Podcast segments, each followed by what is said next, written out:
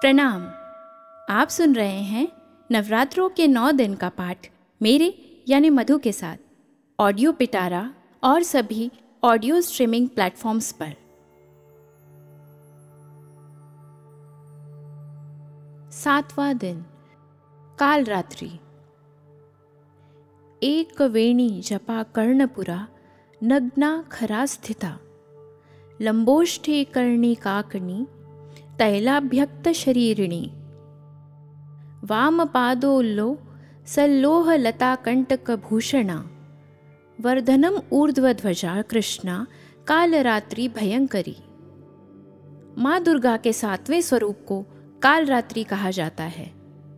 माँ कालरात्रि का स्वरूप देखने में अत्यंत भयानक है, लेकिन ये सदैव शुभ फल देने वाली मानी जाती हैं।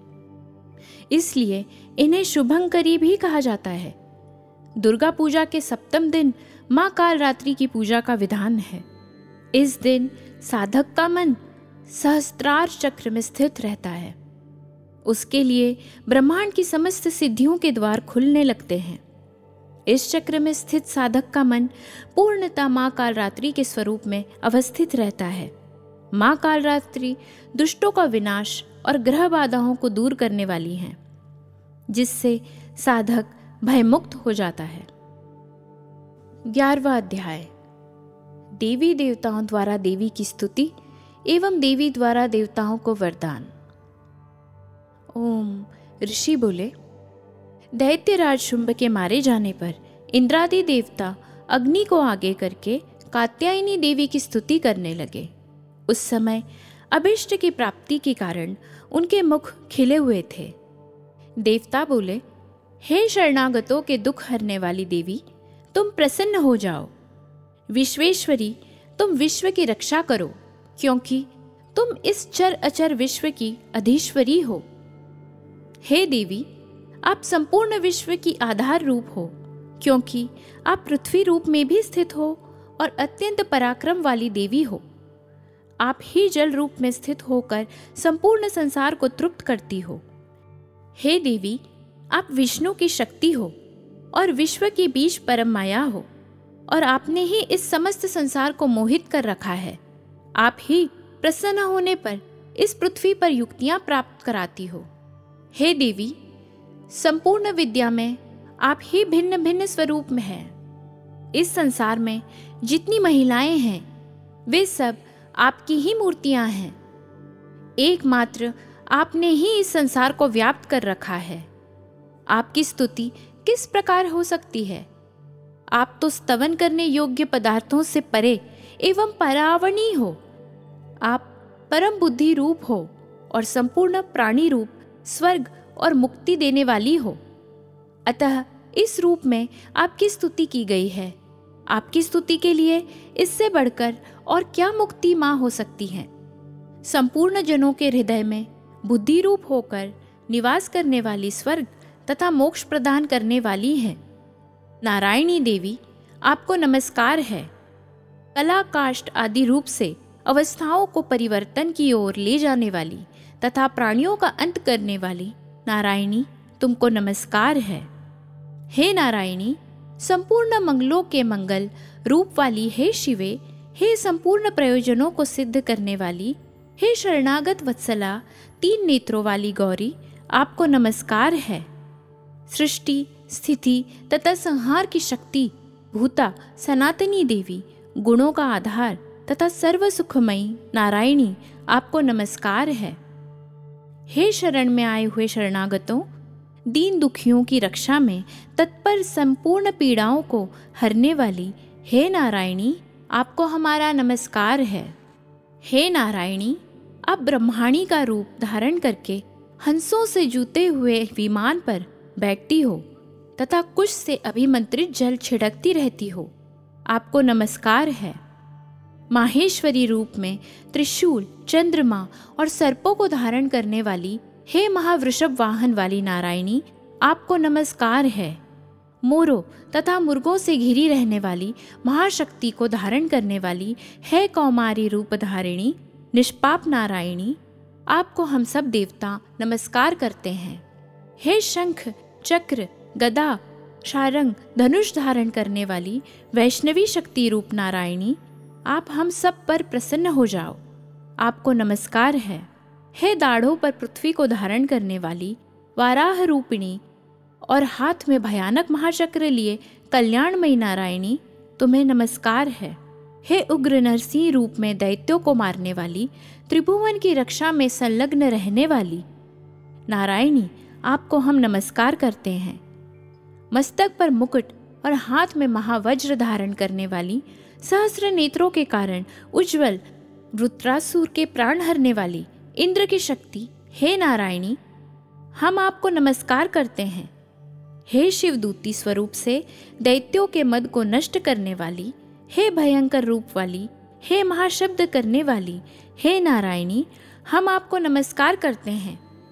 दाढ़ों के कारण विकराल मुख वाली, मुंडमाला से विभूषित मुंड मर्दिनी, चामुंड रूपा नारायणी, आपको हम नमस्कार करते हैं।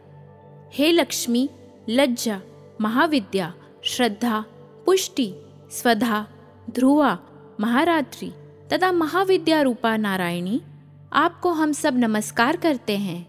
हे मेधा, सरस्वती, सर्वोत्कृष्ट ऐश्वर्य रूपिणी पार्वती, महाकाली, नियता संयम परायणी तथा ईश्वर रूपिणी नारायणी, हम सब आपको नमस्कार करते हैं। हे सर्वस्वरूप सर्वेश्वरी सर्वशक्ति युक्त देवी, हमारी भय से रक्षा करो। आपको नमस्कार है। हे कात्यायनी तीनों नेत्रों से विभूषित, आपका सौम्य मुख सब तरह के डरों से हमारी रक्षा करे। आपको नमस्कार है। हे भद्रकाली, ज्वालाओं के समान भयंकर, अति उग्र एवं संपूर्ण असुरों को नष्ट करने वाला तुम्हारा त्रिशूल हमें भय से बचावे। आपको नमस्कार है।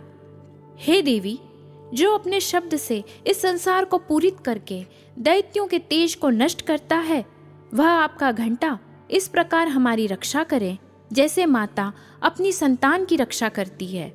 आपको नमस्कार है।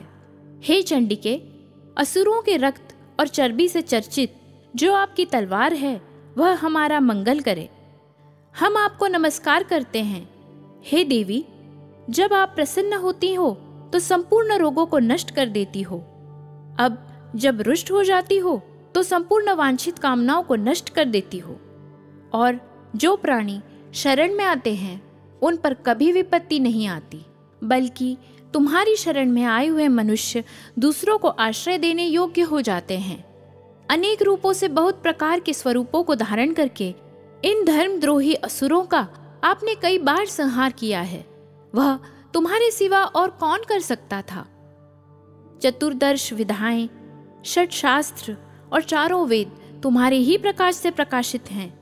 उनमें आपका ही वर्णन है तथा आपको छोड़कर दूसरी कौन सी शक्ति है जो इस विश्व को अज्ञानमय घोर अंधकार से परिपूर्ण ममता रूपी गढ़ में निरंतर भटका रही है?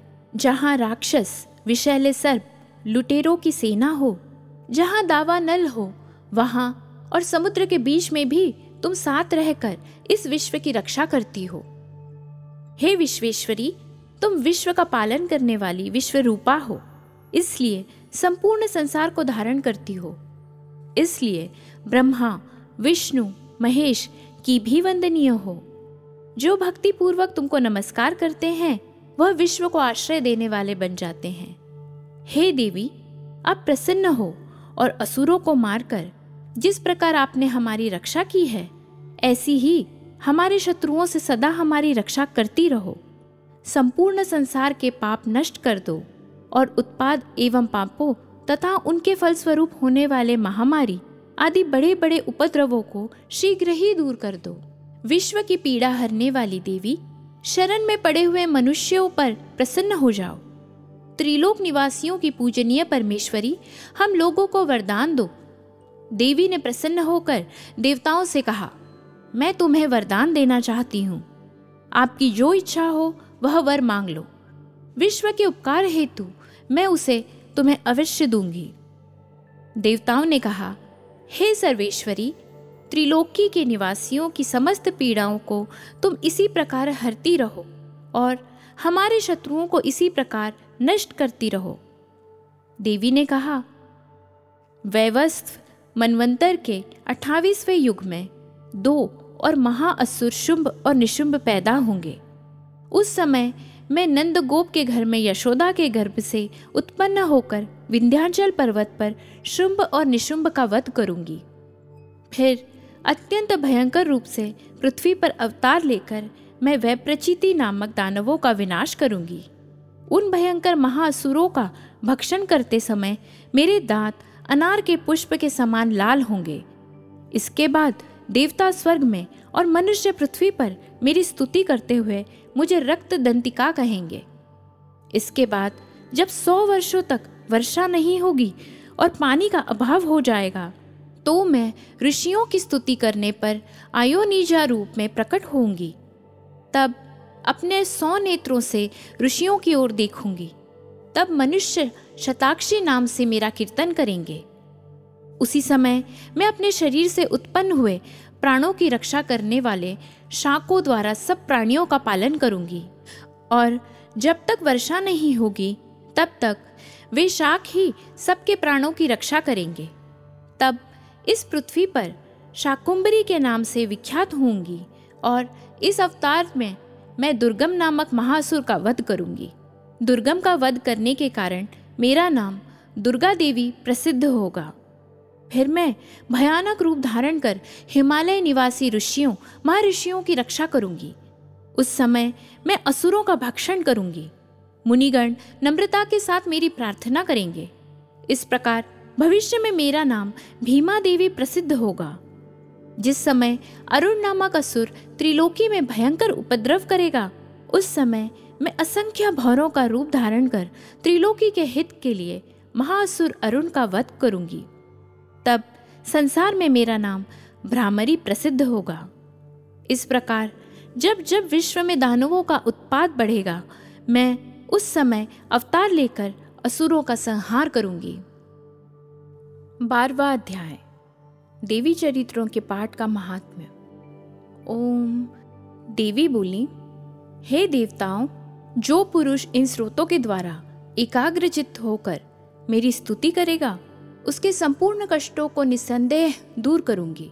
मधु कैटप के विनाश, महिषासुर के वध और शुंभ निशुंभ के वध की जो मनुष्य कथा कहेगा, मेरे महात्मा को अष्टमी, चतुर्दशी एवं नवमी के दिन जो मनुष्य एकाग्रचित होकर भक्तिपूर्वक सुनेगा, उनको कभी कोई अनिष्ट स्पर्श नहीं कर सकेगा। पाप नहीं रहेगा। पाप से उत्पन्न हुई विपत्ति उसको हानि नहीं पहुँचा सकेगी। उनके घर में कभी गरीबी नहीं रहेगी और न कभी उनको अपने प्रियजनों का बिछोह होगा। इतना ही नहीं, उन्हें शत्रुओं से, लुटेरों से, राजा से, शस्त्र से, अग्नि से तथा जल से कभी भय नहीं रहेगा। इसलिए प्रत्येक मनुष्य को भक्तिपूर्वक मेरे इस कल्याणकारक महात्म्य को सदैव पढ़ना और सुनना चाहिए। यह परम कल्याणकारक है। मेरे यह महात्म्य महामारी से उत्पन्न हुए संपूर्ण उपद्रवों को एवं आध्यात्मिक आदि तीनों प्रकार के उत्पातों को शांत कर देगा। जिस घर, मंदिर या जिस स्थान पर मेरा यह स्तोत्र विधि पूर्वक पढ़ा जाता है, उस स्थान का मैं कभी त्याग नहीं करती और वहाँ सदा मेरा निवास रहता है। बलिदान, पूजा, होम तथा महाउत्सवों में मेरा यह चरित्र उच्चारण करना तथा सुनना चाहिए। बलिदान, पूजा, हवन, मनुष्य चाहे जानकर या अनजाने करे, मैं उसे तुरंत ग्रहण कर लेती हूँ। शरद काल में प्रत्येक वर्ष जो महापूजा की जाती है, उसमें जो मनुष्य भक्तिपूर्वक मेरा यह महात्म्य सुनता है, वह सब विपत्तियों से छूट जाता है और धन्य, धान्य तथा पुत्रादि से संपन्न हो जाता है। इसमें तनिक भी संदेह नहीं है। मेरे इस महात्म्य व प्रादुर्भाव की सुंदर कथाओं इत्यादि तथा युद्ध में किए गए मेरे पराक्रम को सुनकर मनुष्य निडर हो जाता है, शत्रु नष्ट हो जाते हैं तथा उसका कल्याण होता है। उसका वंश कल्याण के मार्ग पर चलता है, जो मेरे महात्म्य को सुनता है। बुरे स्वप्न दिखाई देने पर ग्रह जनित भयंकर पीड़ा उपस्थित होने पर मेरा महात्म्य श्रवण करने से छुटकारा मिल जाता है। सब कष्ट शांत हो जाते हैं तथा स्वप्न दिखाई देने बंद हो जाते हैं और दुख इत्यादि सब मिट जाते हैं। बाल ग्रहों में ग्रसित बालकों के लिए यह मेरा महात्म्य परम शांति को देने वाला है। मनुष्यों में फूट पड़ने पर यही भली भांति मित्रता करवाने वाला है। यह महात्म्य समस्त दुराचारियों के बल का नाश करने वाला है। इसके पाठ मात्र से राक्षसों, भूतों और पिशाचों का नाश हो जाता है। पशु, पुष्प अर्ध्य धूप, गंध, दीपक इत्यादि सामग्रियों द्वारा पूजन करने पर मेरा यह महात्म्य मनुष्यों को मेरी जैसी सामर्थ्य की प्राप्ति करवाने वाला है। ब्राह्मणों को भोजन कराकर, हवन करके प्रतिदिन अभिषेक करके, नाना प्रकार के भोगों को अर्पण करके और प्रतिवर्ष दान इत्यादि करके जो मेरी आराधना करते हैं, उससे मैं जैसी प्रसन्न होती हूँ, वैसी ही प्रसन्न मैं इस चरित्र के सुनने वालों से होती हूँ। यह महात्म्य श्रवण करने पर पापों को हर लेता है तथा आरोग्य प्रदान करता है। मेरा प्रादुर्भाव का कीर्तन दुष्ट प्राणियों से रक्षा करने वाला है। युद्ध में दुष्ट दैत्यों का संहार करने वाला है। इसके सुनने से मनुष्य को शत्रुओं का भय नहीं रहता। हे देवताओं, तुमने और ब्रह्म ऋषियों और ब्रह्मा जी ने जो स्तुति की है, वह मनुष्यों को कल्याणमयी वृद्धि प्रदान करने वाली है। वन में सूने मार्ग में या दावानल से घिर जाने पर, जंगल में सिंहों से व्याघ्र से या जंगली हाथियों द्वारा पीछा किए जाने पर, राजा के क्रोध करने पर, मारे जाने के भय से या समुद्र में तूफ़ान आने से, नाव के डगमगाने पर, भयंकर युद्ध में फंसा होने पर किसी भी प्रकार की पीड़ा से पीड़ित, घोर बाधाओं से दुखी हुआ मनुष्य। मेरे इस चरित्र को स्मरण करने वाला मनुष्य इससे छुटकारा पा जाता है। शेर आदि, हिंसक पशु, डाकू तथा शत्रु मेरे चरित्र को स्मरण करने वाले मनुष्य से दूर भाग जाते हैं। महर्षि बोले, प्रचंड पराक्रम वाली भगवती चंडिका इस प्रकार कहने के पश्चात अंतर्धान हो गई। संपूर्ण देवता पहले की तरह अपने अपने यज्ञ के भागों को प्राप्त करने लगे। अब मैं, हे राजन, दैत्यों का हाल सुनाता हूँ। शुंभ युद्ध में मारा गया तथा उसका पराक्रमी भाई निशुंभ के मारे जाने पर शेष दैत्य पाताल लोक भाग गए। हे राजन, इस प्रकार भगवती अंबिका नित्य होती हुई भी बार बार प्रकट होकर इस जगत का पालन करती हैं। वे ही इसको मोहित करती हैं, जन्म देती हैं और प्रार्थना करने पर समृद्धि प्रदान करती हैं। हे राजन, भगवती ही महाप्रलय के समय महामारी का रूप धारण करती हैं और वही संपूर्ण ब्रह्मांड में व्याप्त हैं। वह सनातन देवी प्राणियों का पालन करती हैं। वे ही मनुष्य के अभ्युदय के समय घर में लक्ष्मी का रूप बनाकर स्थिर हो जाती हैं तथा अभाव के समय दरिद्रता बनकर विनाश का कारण बन जाती हैं। पुष्प, धूप और गंध आदि से पूजन करके उनकी स्तुति करने से वह धन और पुत्र प्रदान करती हैं और धार्मिक बुद्धि तथा उत्तम गति प्रदान करती हैं।